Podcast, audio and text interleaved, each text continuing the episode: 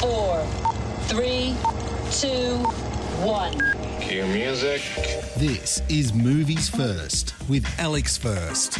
Slow to Ignite, The Witches is an uneven adaptation of the Roald Dahl novel of the same name. It's 1967, and an eight year old boy, played by newcomer Josiah Bruno, loses his parents in a car accident and goes to live with his maternal grandmother, played by Octavia Spencer, in rural Alabama. Clearly hit hard by their passing, he says little and shuns the food his grandma has prepared. Slowly but surely, she wins him over. She buys him a white mouse, which he names Daisy, and carries with him wherever he goes. Then an experience in a grocery store spooks him and changes his life. He comes face to face with a bona fide witch, and when he later tells Granny about it, she has an eye opening tale of her own to relate that happened to her when she was a child. You see, witches can't stand children. Next thing you know, the boy and his grandmother have packed their bags and made their way to a luxurious hotel.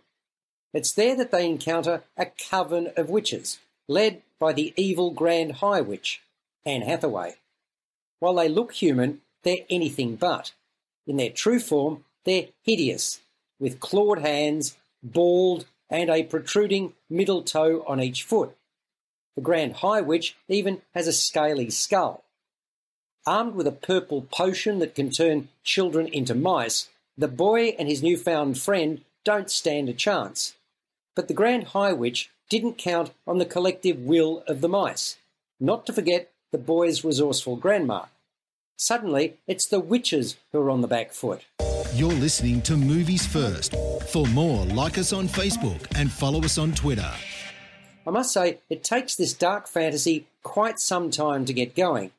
There's a flatness about the opening, with a number of unexpected pauses that made me tune out and switch off. It's not until the boy and his granny make their way to the hotel that the action, fortunately, kicks up a gear. That's when hijinks abound, with some madcap hide and seek played out. Roald Dahl's style is dark, and that's well translated when the Grand High Witch shows her true colours. Octavia Spencer does much of the grunt work to keep the story moving, while the boy is best as a mouse, as voiced by Chris Rock. Anne Hathaway has mastered the art of exaggeration as the Grand High Witch. I also appreciated Stanley Tucci as the fawning hotel manager, Mr. Stringer.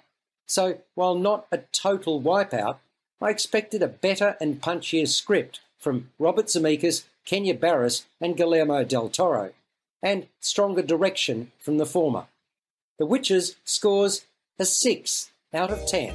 You've been listening to Movies First with Alex First. Available at Apple Podcasts, Google Podcasts, Spotify, iHeartRadio, or your favorite podcast player. You can also stream on demand at Bytes.com. This has been another quality podcast production from Bytes.com.